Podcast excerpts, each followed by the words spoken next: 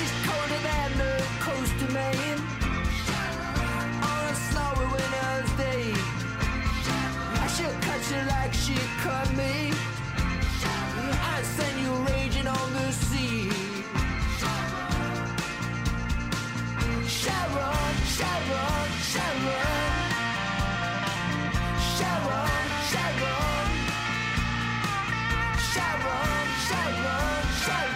Falcon of the Winter Soldier, Episode 6, Season 1, and there are no more seasons because it's a movie now. Haha, welcome to the HBO Boys Podcast with Ryan and James, so like and subscribe. Yeah, that was a very hype intro. Yeah, we're talking about the final episode of Falcon and the Winter Soldier. It's called. Should have had this before you started. Also, comma, where's Chad? Okay, yeah, but to address the elephant in the room, uh, it is. Is it Chad? It's me and Ryan here today. Uh, Chad's not with us No. uh, anymore at all. Oh, come on. And, and, uh, and, that's that's a bit much. and I know people. Are, Chad's dead.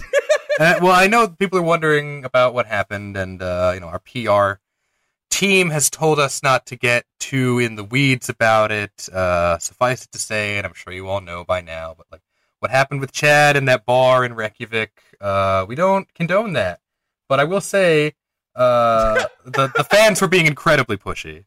Right. He did push that girl to the ground, and then sh- her eyes went pure black, just like opaque black. She then consumed him, just kind of like enveloped him with her skin, and uh, he hasn't been seen since. And that was 15 years ago. Falcon of the Winter Soldier. I made a lot of predictions. I don't know if you listened to the last step. I don't know if you listened to any of these, but I I have listened to some of them. I made a lot of pre- predictions in the last ep, and some of them came true, but some uh, did not. And and I don't I don't love all the decisions that they made story wise, but in terms of entertainment value, I really liked this episode. it was pretty good actually. Uh, and you know i think the context of this is after wandavision i came in to this specific miniseries with very low expectations. It had two characters i cared very little about. I wasn't convinced that at the end of it no matter what happened i was going to care any more about them. For one of those characters that was true. For one of those characters twas false. So I, I, but this episode specifically was pretty good. Although I think, and we'll talk about it at the end, obviously, but it has one of the worst post-credit scenes in Marvel history. I, I'll call it the worst, and some of the worst characters. I'll say now that we're at the end of this miniseries, Mhm. were in it. And by worst, I just mean like I cared zero about them the entire time. And when revelations about them happened, I was like, who cares? There were things about the main villains that when when their motivation was discussed, I was like, that was their motivation? I literally thought this entire time their motivation was the opposite. but but yeah, we'll get into it. And before we do, guys, check out our Patreon. It's patreon.com slash HBO Boys. There's bonus content and a patrons only Discord. And Ryan will shout out your name at the end of the last episode. You could make your name something really obscene or embarrassing or just a straight up ad, and we'll read it for a dollar. That's true. Although there are limits to the obscene words that I will say. I will not be canceled for your Patreon name giving us a dollar. But you know what? Try to find the line. It'll be a fun game. The last episode ended with the Flag Smashers attacking the GRC, which is like the International Commission on how to oppress uh, the the the the not blipped people. Actually, which again, I had completely misunderstood who the GRC was imp- oppressing this entire time. I thought they were oppressing the people who got blipped back. Apparently, they're oppressing everyone else. What? Yes. Th- th- that is not what I picked up on. Yeah, the GRC, the issue was not that they were mistreating the people who got blipped back, they were mistreating the ones who did not get snapped in the first place. So Carly and the Flag Smashers, people who did get blipped. No, like, no, no, no, no, no, no. They were not blipped. Oh my god. This show sucks. I know, man. You know I, what? I was really surprised. When I was like, oh, okay. I thought the exact opposite was the case. I think that's. I want to believe it's not my fault that I didn't figure that out in six episodes, and I'm sure I knew Right. it. Well, it's not. It's But not a thing of point, like, oh, I just didn't, didn't pick matter. up on it. I to whatever was communicated to me led me to the wrong understanding. Like, yeah, their motivation was bad, and it I think has to do a lot with a entire storyline that has now been confirmed to be taken out. We'll talk about it at the end of the show. so because of this hostage situation, Bucky and Sam and even Sharon are going to do a mission impossible to save them. Uh, Ugg City. Why is Sharon here? I don't want her here. And her reveal is so dumb. She's like, "Hey, Winter Soldier, are you supposed to be here?" And it's some like shield gr- grunt.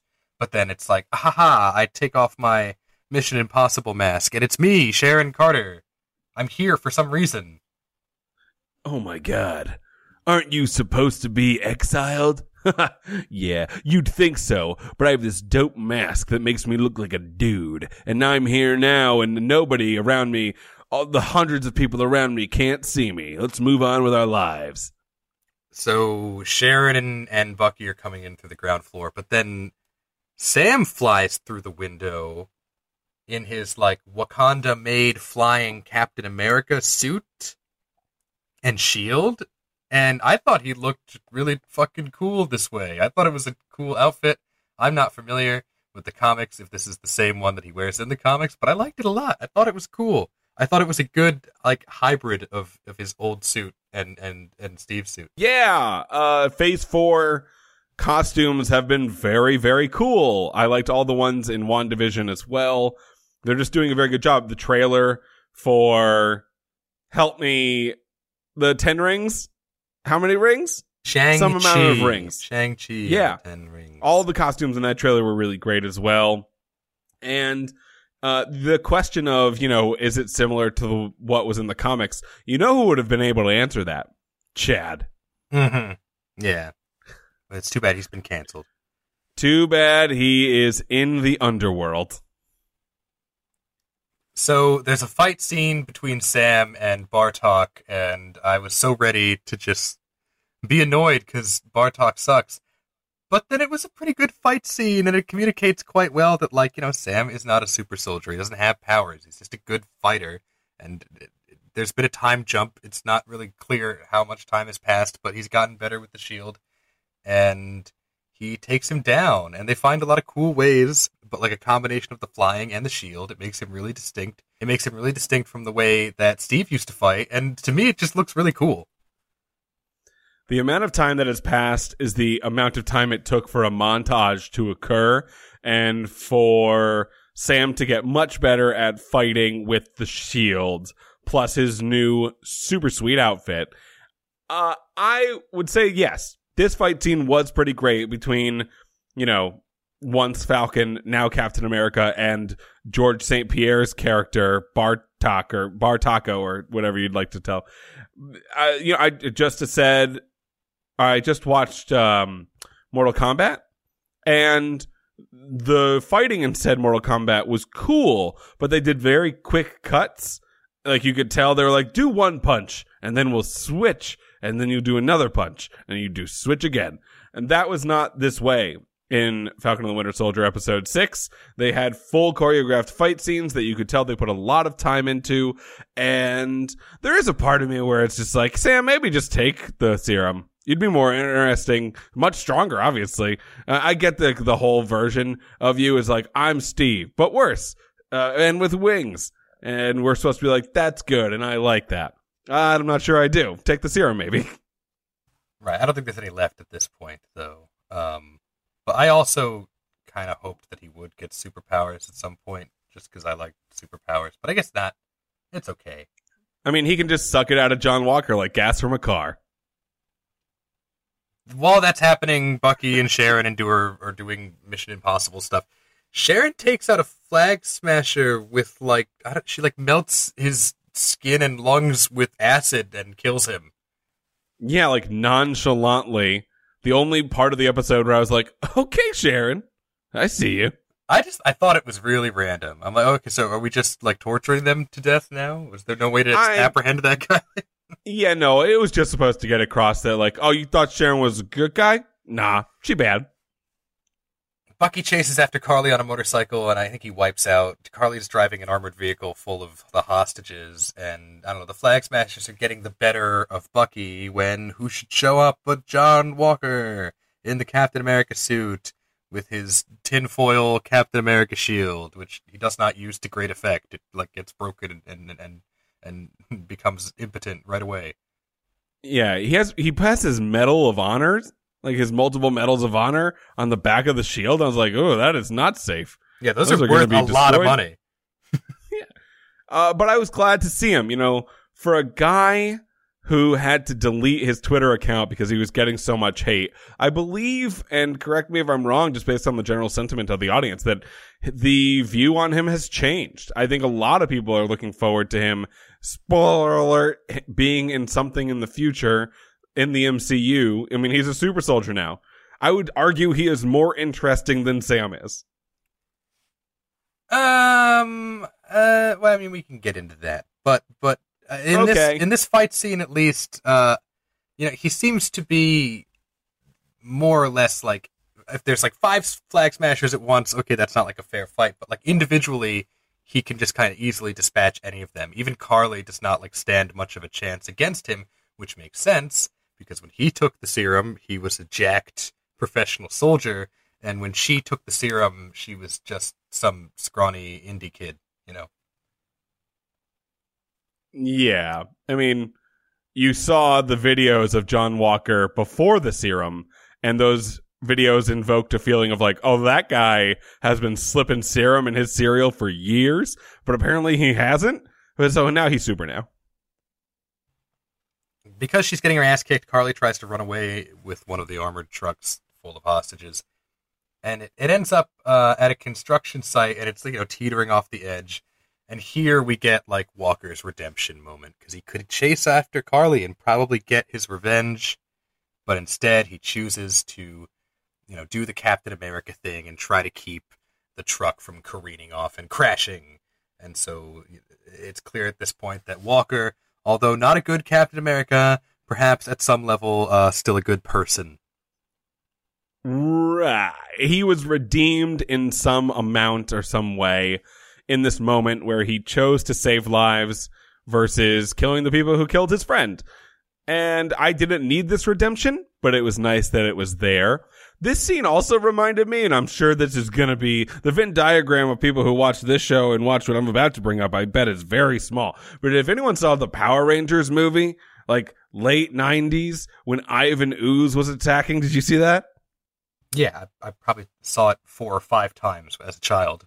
Ah, cult classic. One of the best Power Rangers based movies ever made. Anyway, in the end scene, the adults are about to fall off into a construction site, like go over a cliff, and the kids have to make them not go over said cliff, but with a fire hose.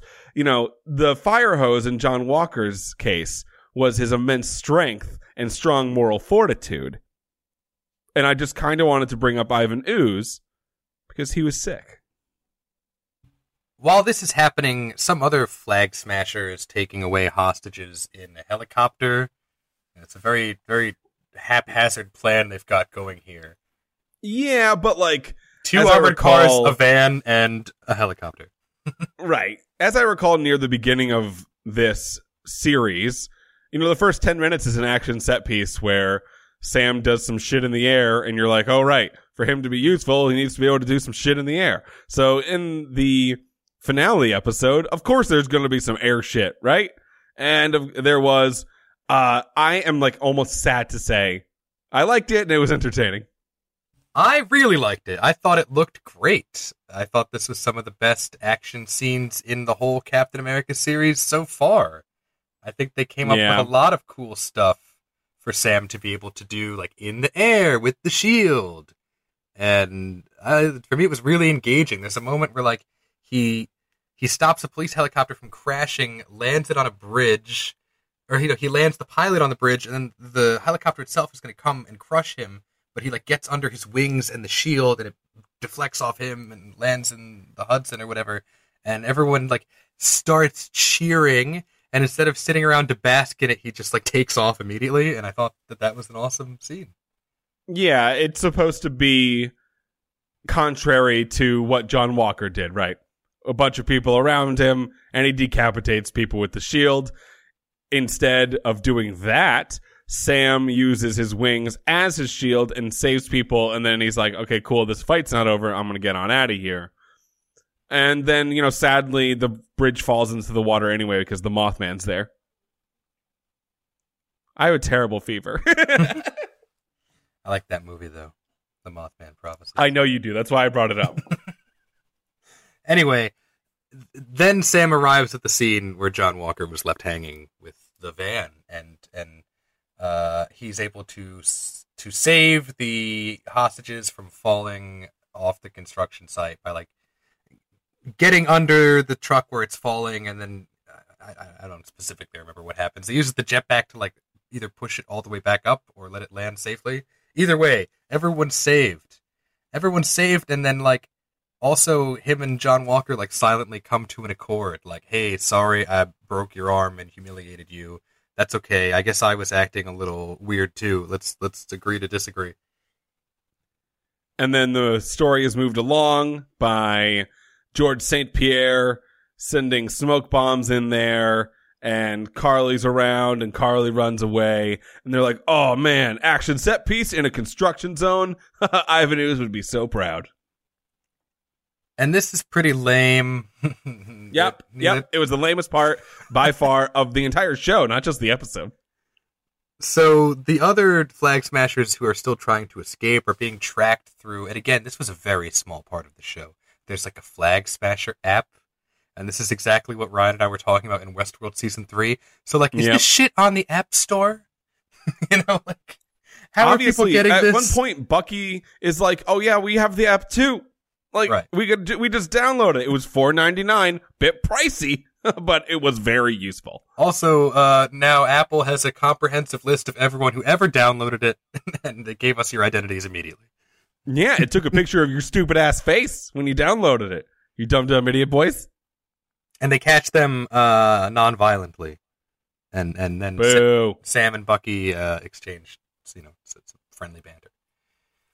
Yeah, as they do because they're the best of friends now. They're partners in crime. Wait, no, hero. They're heroic partners. Uh, it gets worse. It then gets much worse instantly. in the parking garage or construction site, whatever. Um, the first one to catch up with Carly is Sharon. Dun dun dun, and she reveals that it was Sharon Carter all along. I am the the power broker, and uh, you should join me, and together we'll rule the C plot. And uh, Carly says, Honestly, no. you bringing up Agatha just there made me hate it even more.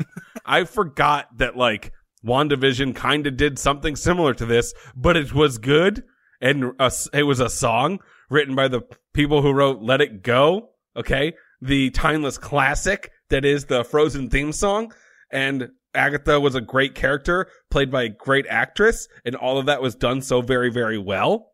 And then now it's like here's Sharon Carter someone you do not care about. She kissed Steve one time. Do you care? Oh, do you not remember? Crazy. And now she's the power broker. She's mad about being exiled. She has crazy paintings, and when you saw them in her house, you should have been like, hmm, that's weird, but you didn't. Anyway, she's the power broker. Bing, bang, boom. She has shot Carly, and now the uh, goddamn villain is dead, uh, killed by just like a normal lady.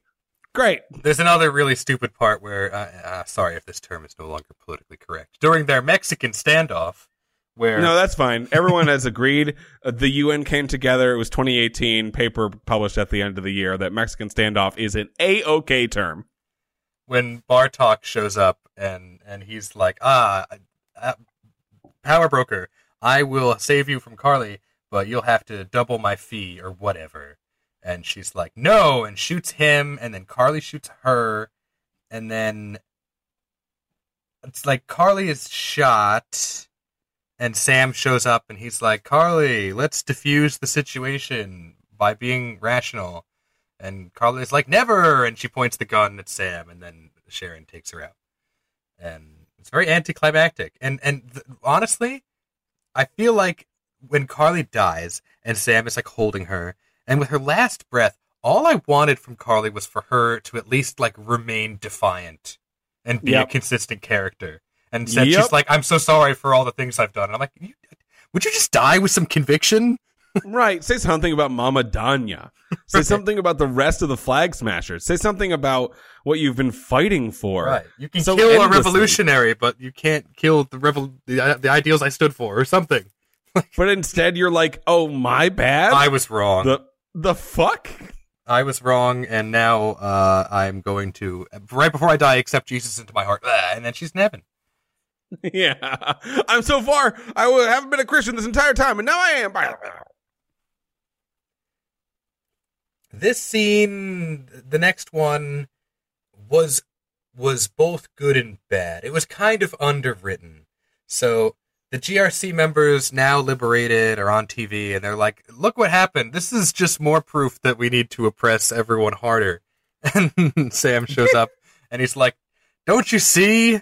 Carly is dead. This character who was tragically misunderstood, uh, but w- was a Robin Hood esque outlaw Honestly, for justice. Just read the whole five minute fucking monologue. Like it went on way too long. I- Yeah, just don't. It went on for so long. As it started, I was relieved because the scene beforehand was so terrible, right?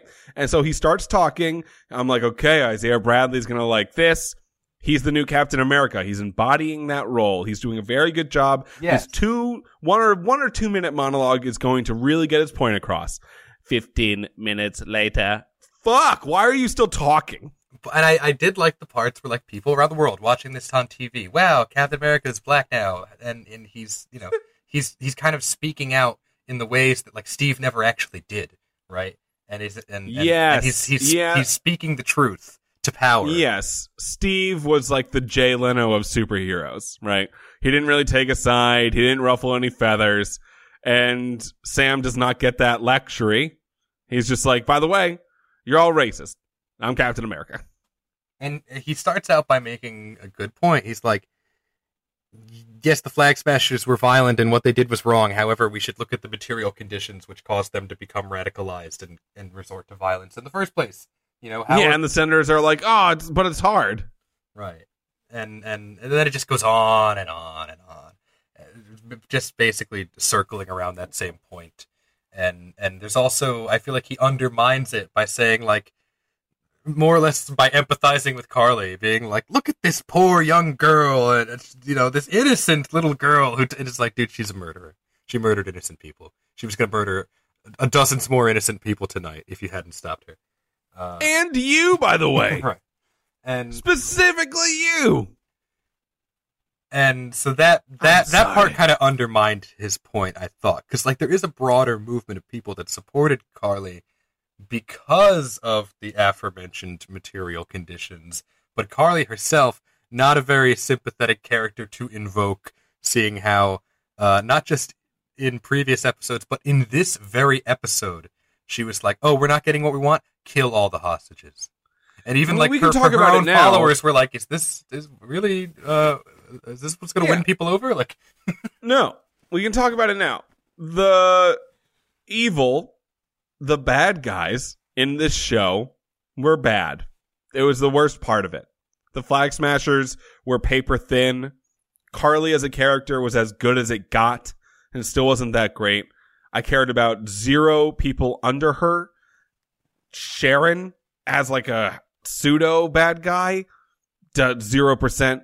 Julia Louis Dreyfus as like a fun anti-hero bad guy is the person I'm most looking forward to seeing in the future. John Walker, obviously, like that was the best part on a bad And- guy and- spectrum. And this, it totally went against my predictions for how this episode was going to go. And I wonder if they made the wrong choice here and they kind of bitched out because, like, how much better would it have been uh, Chad's version of events? Sam is able to reach Carly. They talk down and come to some kind of accord. As soon as like things are worked out and like Sam Sam is like out the door, John Walker comes in and slaughters the flag smashers. And then he's like, "Look, I I represent true justice. I have killed the criminals." And then Sam's like, "No, what you've done is wrong." And then they have a Captain America fight. And it's John who represents America as empire versus Sam who represents America as force for good in the world and they kind of fight it out and and they have a cap off. And in the end like John Walker's kind of violent barbaric view of America's role is defeated by Sam's sort of uh diplomatic understanding view of America uh what its role could be right? And and make center the final set piece around a, a Sam and John confrontation because John's just a better villain than Carly is. Yeah, that is better. The fan fiction that you just read out loud by the past 15 years gone enveloped Chad is better than what happened. I think the problem with it is that it has very little to do with Bucky. And he's in the. He already had nothing to do in this episode. he really didn't. Like that's I was about to say like it has nothing to do with Bucky what you just said, but honestly the main storyline what actually happened had very little to do with Bucky, which I would argue is a detriment because I like him much more than I like Sam. But I'm sure uh, you know people don't feel that way. A lot of people like Sam. I'm just being a hater cuz I think he sucks. the resolution is that Sam's words resonate across the world and also reach the hearts of the, the GRC members, and they're like, "Okay, Mhm. you're right. We we're gonna stop needlessly oppressing people. That was an option all along, apparently." Again, let's just quickly talk about what was happening here, and we'll see if it's what you thought was happening. The GRC was moving forward with a plan to relocate the people who post snap either moved to new countries which needed an influx of people or moved into new accommodations or positions in society which were vacated by the people disappearing in the snap and it improved their lives and it improved their social standing and the GRC's plan would basically send everyone back to where they came from more or less like return to your lot in life where you were 5 years ago and yeah. that's Yeah, that part. I think I got. I did not understand that. I thought it was kind of like the people who were blipped back. It's like, no, man, we already have an established world order. There's no room for you. You guys were gone. We wrote you off. Good luck, right? Because wouldn't that also mirror Sam's situation at the beginning of the show? I thought that's kind of why he. I thought that's why he kind of was able to to to understand Carly because it was like happening to him at the bank. I don't know. Right. Yeah, that could have been better. But no, I understand. I think it's just a. I, probably may, more senators got blipped than didn't get blipped. Like, mm-hmm. it, it just feels like an oppression that's coming from a personal vendetta against the other people because how dare they? I, I, Thanos did this to me. Okay, and so I guess at the end they decide to not do that plan. They don't say what they're going to do instead. I guess they're just going to table that and go back to committee.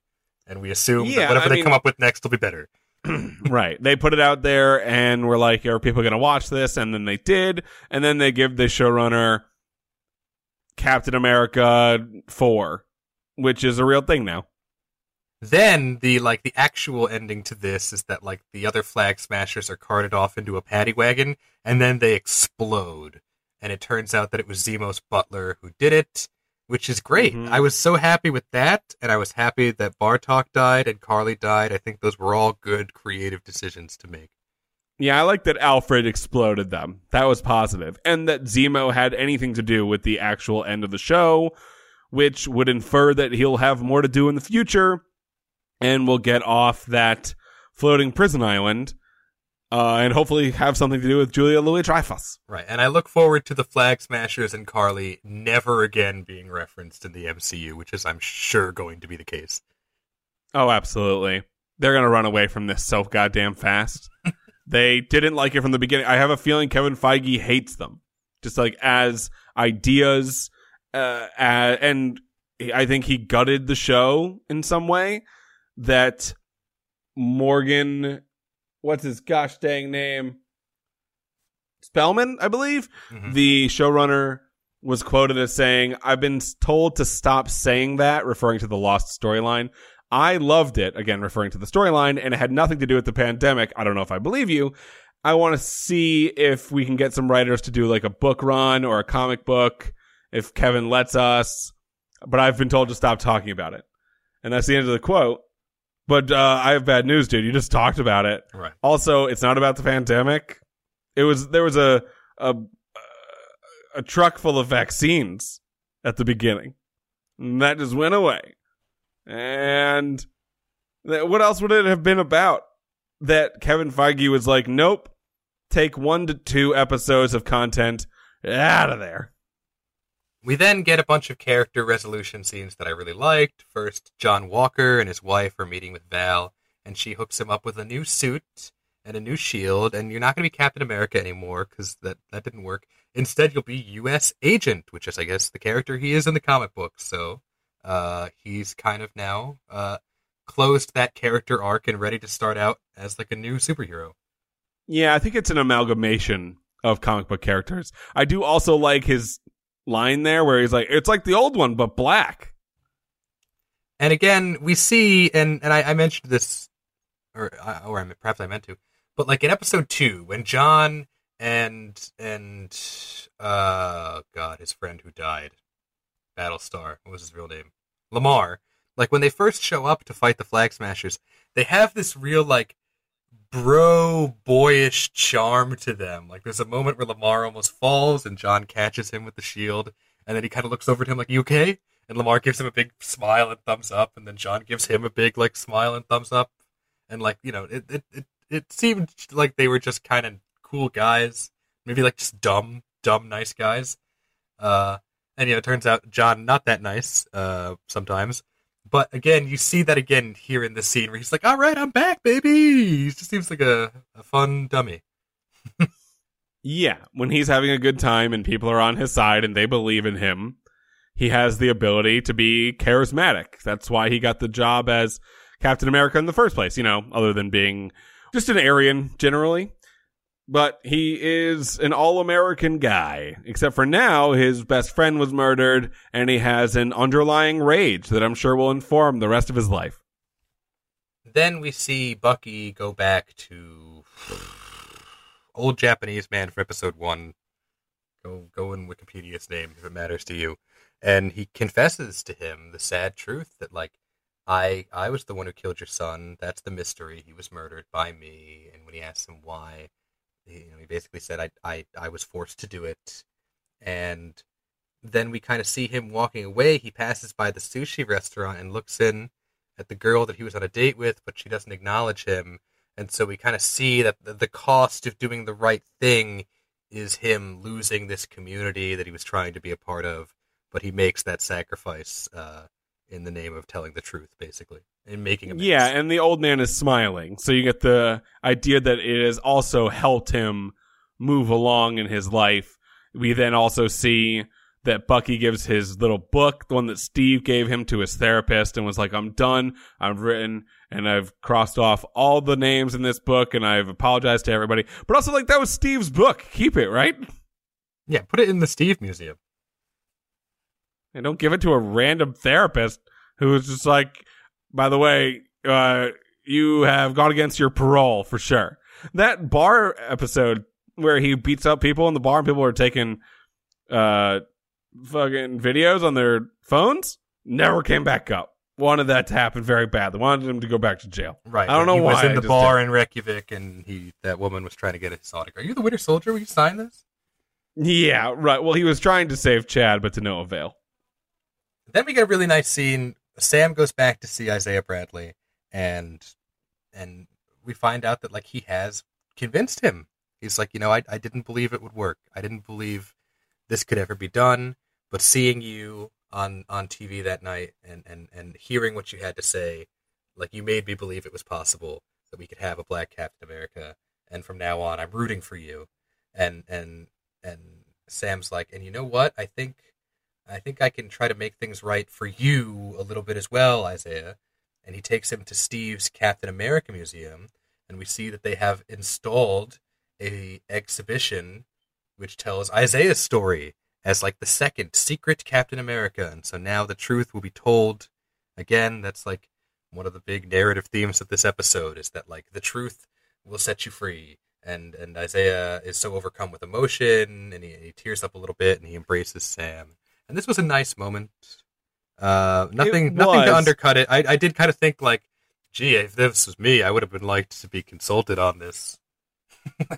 Sure. Uh, uh, me personally, I was like, I'd like to read the plaque first. Right. What does the plaque say? Does it give 100% of the truth? Did it say the part where they wouldn't let me leave the prison and did experiments on me? Right. And told Did my it, family like- I was dead. Right. Like, or is it giving like the gumdrops and rainbows version?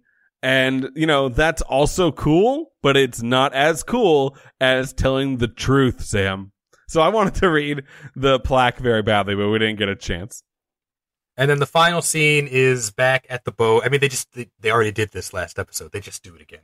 The community's getting together around the boat. Everyone's celebrating. But he gets invited to the barbecue. Right. It's uh it's Bucky's there and and and his sister's there and her kids are there and everyone's having a great time and celebrating, I don't know, that the flag smashers are dead and it's a montage again and the, the, the his his nephews are like playing, you know, hero with the shield and it's a nice heartwarming ending.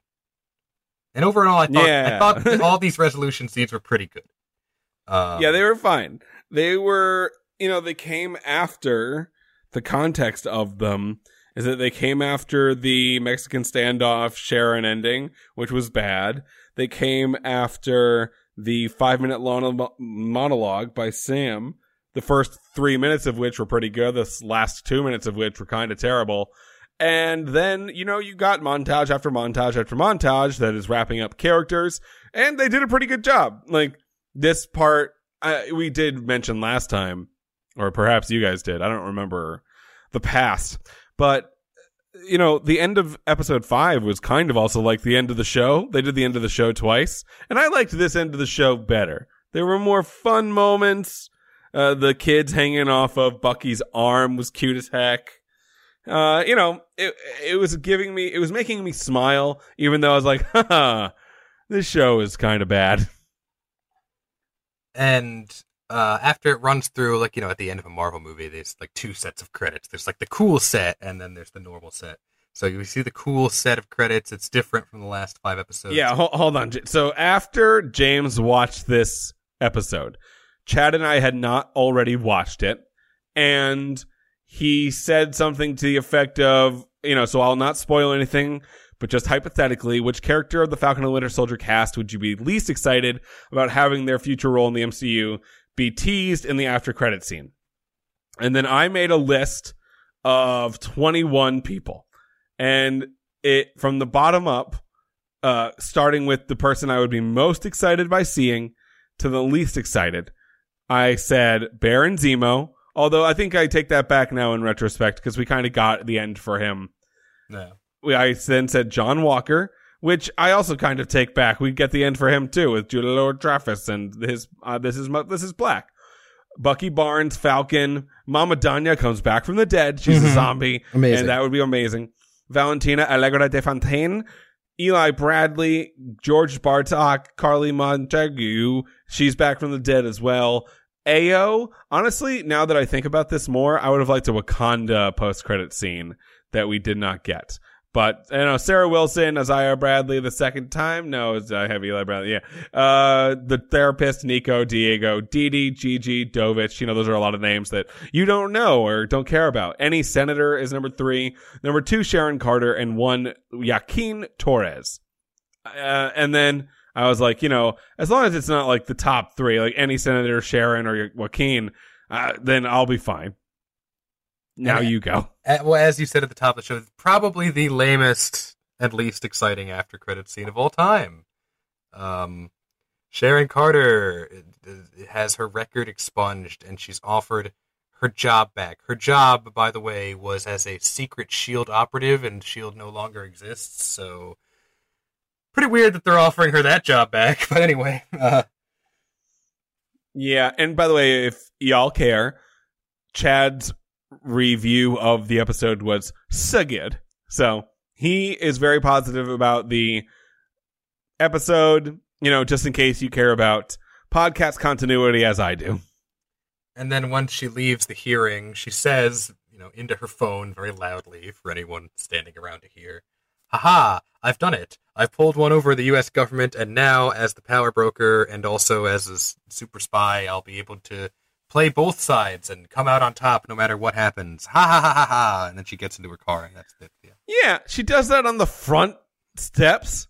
Like what, what, the, what amount of hubris doing it near where she right, just you were going to be in your car very shortly. Like you could have said it in there. Chad, by the way, also said, I don't understand the Sharon Carter hate. I don't particularly like her character, but she wasn't that bad. And I disagree. Her cheeks, like her upper cheeks, and her whole character. Mostly her cheeks, though. Very upsetting. I don't find that actress to be very good. I don't know. Is she in anything else? I don't know. But if she is in something else, I don't want to watch it. I don't think she's a very good actor. I think Sharon Carter is a really boring character. Very Um, boring.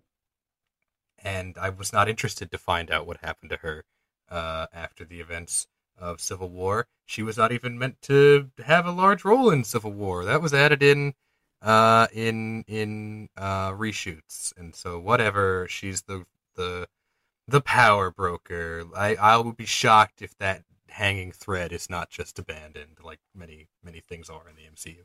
No, man, I think it's not going to be abandoned and the MCU is going to be worse for it. Uh, I think it's the second worst thing to come out of this show behind the fact that Kevin Feige, you know, made the showrunner change a large portion of it, which, you know, we didn't get anything like that from the WandaVision show after it came out.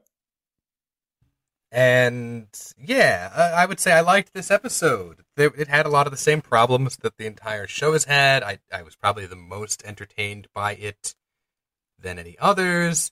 Um, I think that the show's strongest when it's focusing on character development, which they had some nice character development in the last episode. They had some nice character arc resolution in this episode. Those moments were nice. The action scenes were nice. The shit falls apart with the Marvel villain problem, where like John was too good of a villain, and so they had to rehabilitate him. And they're like, "Well, this is a Marvel movie, and so we need dog shit villains, and so we'll make John good, and we'll stick with Carly and Sharon." And, and they're really bad. And there's been a conversation now again that like, oh, Marvel still has a villain problem. The villains are not good. Also, Marvel has like a women problem, where the women character uh, are are just like poorly written or kind of samey and, and I agree that that is an issue. But we, I mean, we did just come out of WandaVision, where we had a very strong female lead and a very strong female antagonist. And again, people misinterpret this all the time. A strong female character does not have literal strength.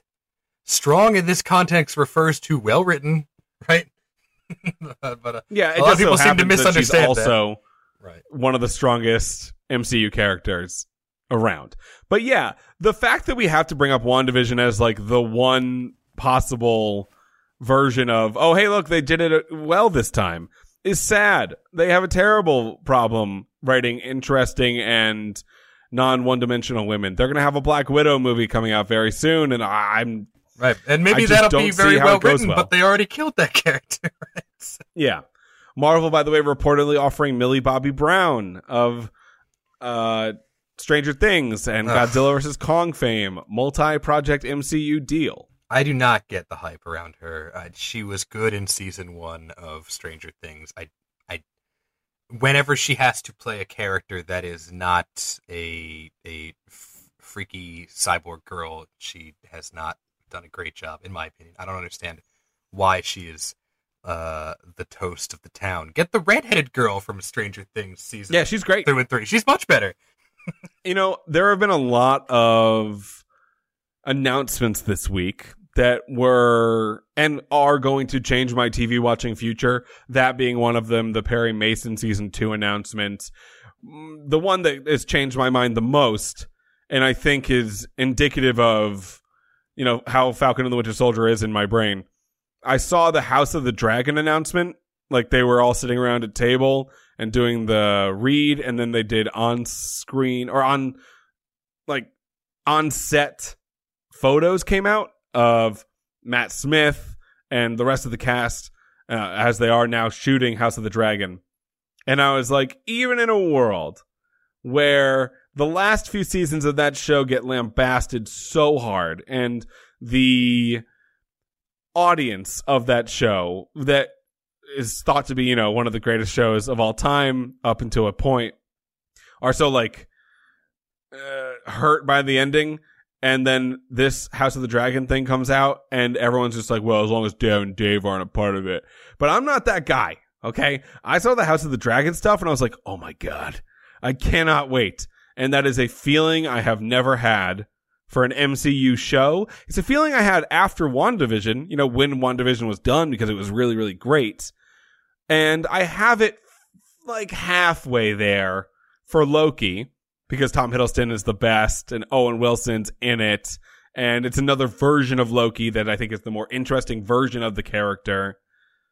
But MCU has, and we've talked about this before, I think a major problem in like, they've stopped taking major swings. And it's very obvious that they are trying to do character studies, but they're bad at writing characters. Yeah, and uh, I don't know. I I think a big factor in a lot of this MCU shit is like who they get to write direct, basically. And sometimes they do kind of like hit it off with uh with some really talented people who come up with some really interesting things and then when they make the safe choice it just seems to fail like do you remember that like edgar wright almost wrote and directed ant-man Mm-hmm. and then they chickened out they're like no this script is too interesting get us someone worse I'm sure that's not what they said. And I know that's a direct quote from you. You have definitely said that quote before. It like knocked the back of my brain. That has happened before. I, the goddamn, the black cat in the Matrix just occurred.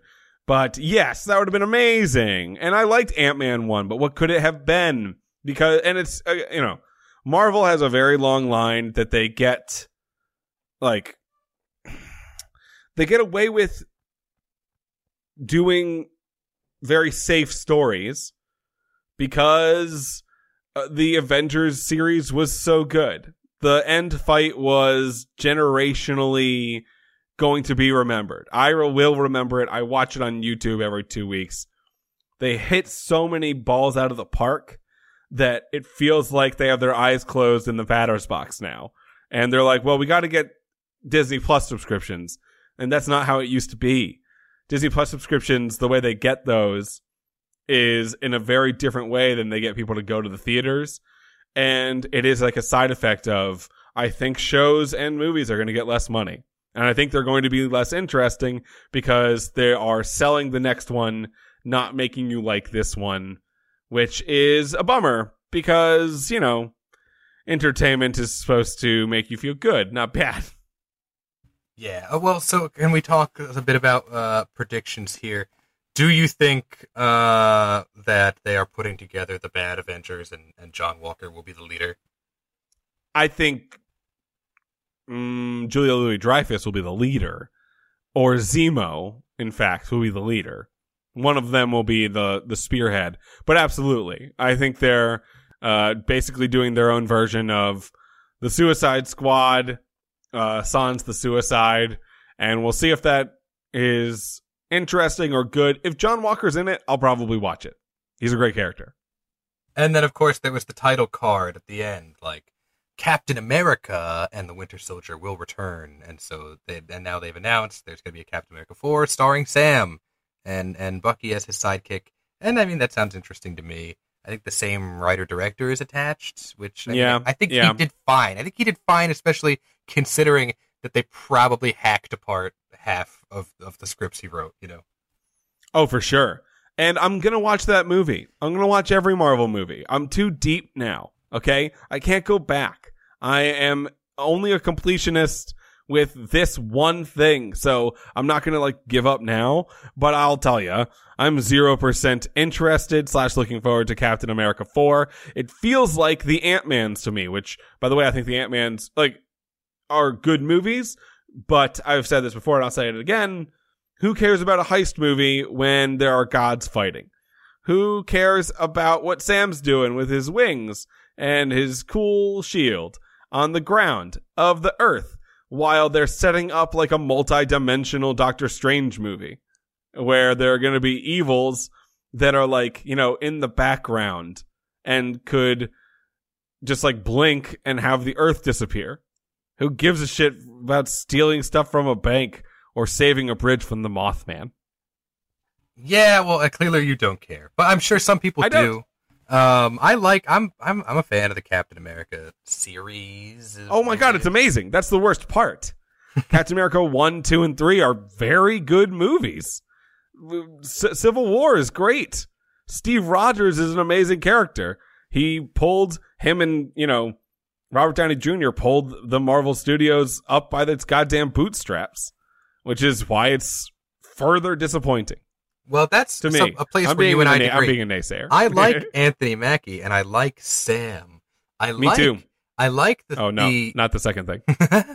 I li- I like the character detail that like aside from being a soldier, he's also like a PTSD counselor, and that's why his approach with the Flag Smashers was like, how can we connect with them in an attempt to deprogram them, and then the advice that he gives Bucky about how to heal from his trauma is so honest and and and so poignant because he has that character backstory. And it's not like a lot of characters where it's like oh so you know when called upon you can say something really meaningful because the writers need you to right? For sam it's actually organic because he has that character background and i think that that is an interesting backstory for a character to have right how many superheroes are licensed trauma counselors you know Yeah. Mm, I like Bucky more than I do Sam. I always have. I think he's more interesting, and it's mostly because he's more powerful. Like, and it's, which is, by the way, like, I can understand from another person's perspective how, you know, power doesn't make a character interesting to many people. Sadly, they, it does for me. I don't know, like, especially because, you know, just given the examples of, I think the greatest moments in Marvel in the past are when two gods are fighting each other, or like six to eight gods are fighting each other, and all the other people are helping, sort of. Those are, you know, you you you climb the mountain to those moments, and then everything else in between. I I you know the, the non cynical version is like you know just just go along for the ride. Don't be a dumb dumb idiot. You keep saying Ryan that entertainment's supposed to port you away and that you're not supposed to take it too seriously.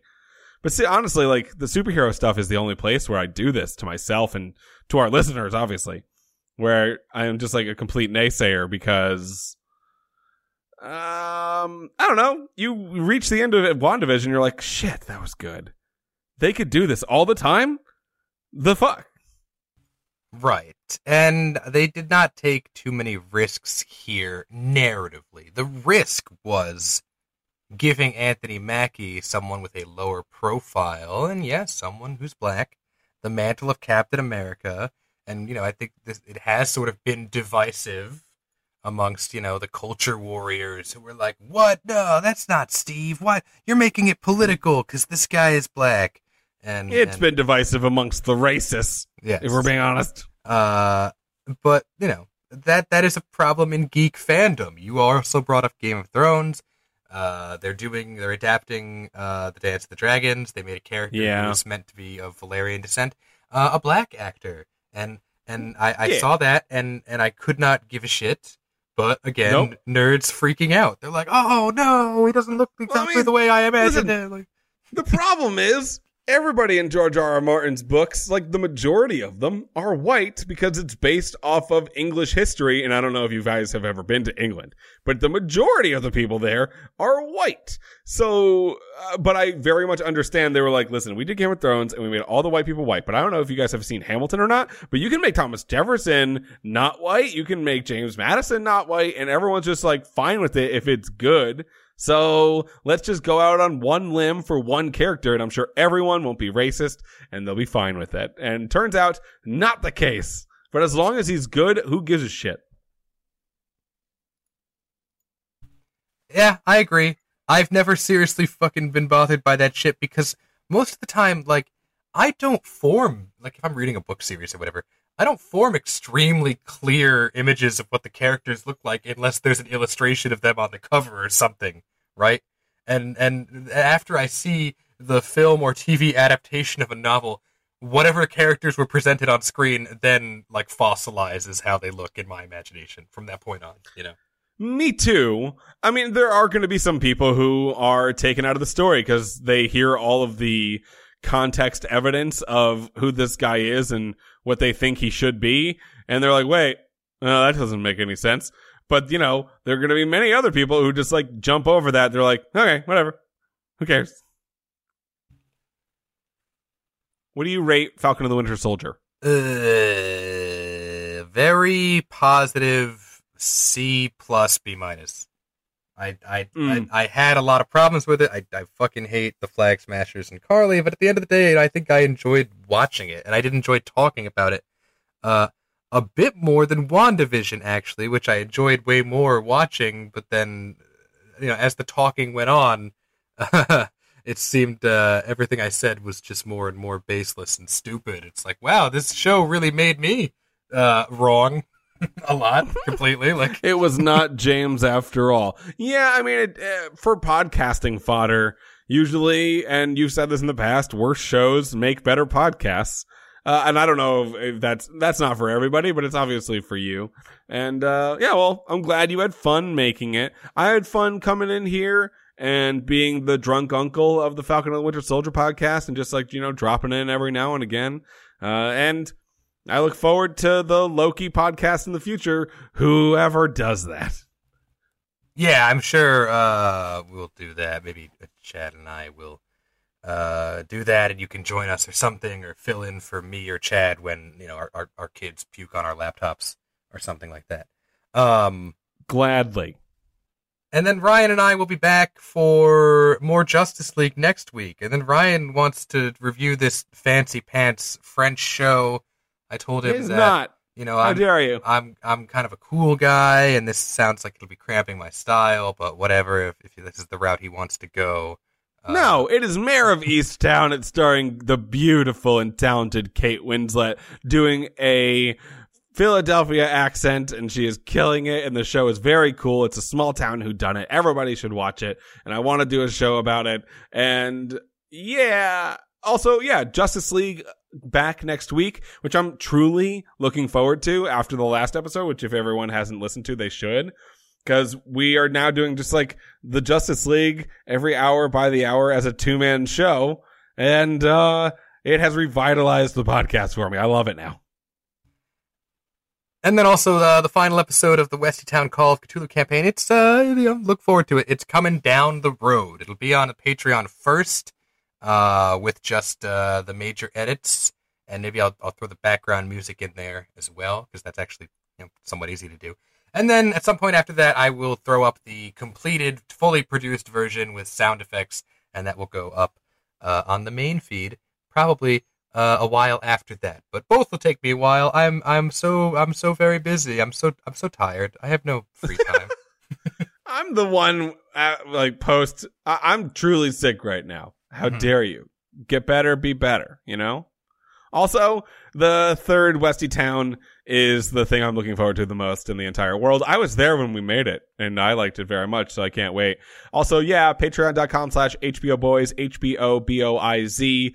For one or more dollar a month, you get a bunch of extra bonus content, exactly what James just said. Also, our patrons are Jamie Lochner, Anthony Wells, Hardboiled Greg, Dave Lemon Podcast, James Josh, My Dog, Anthony Unstoppable, Chris Wood, Brent Ginn, Dale Westworld, Craig, John Juris, Major Woody, and Carol Andreas. Thank you for the cash that you have sent to us. We really appreciate it. Yeah, and then join us here next week, uh, Justice League. And then after that, La Maire of his town. Uh, coming. And then after that, hello, K. Was my accent good? It was beautiful. Did you like it? I, I did. Do it again. You didn't. You're lying.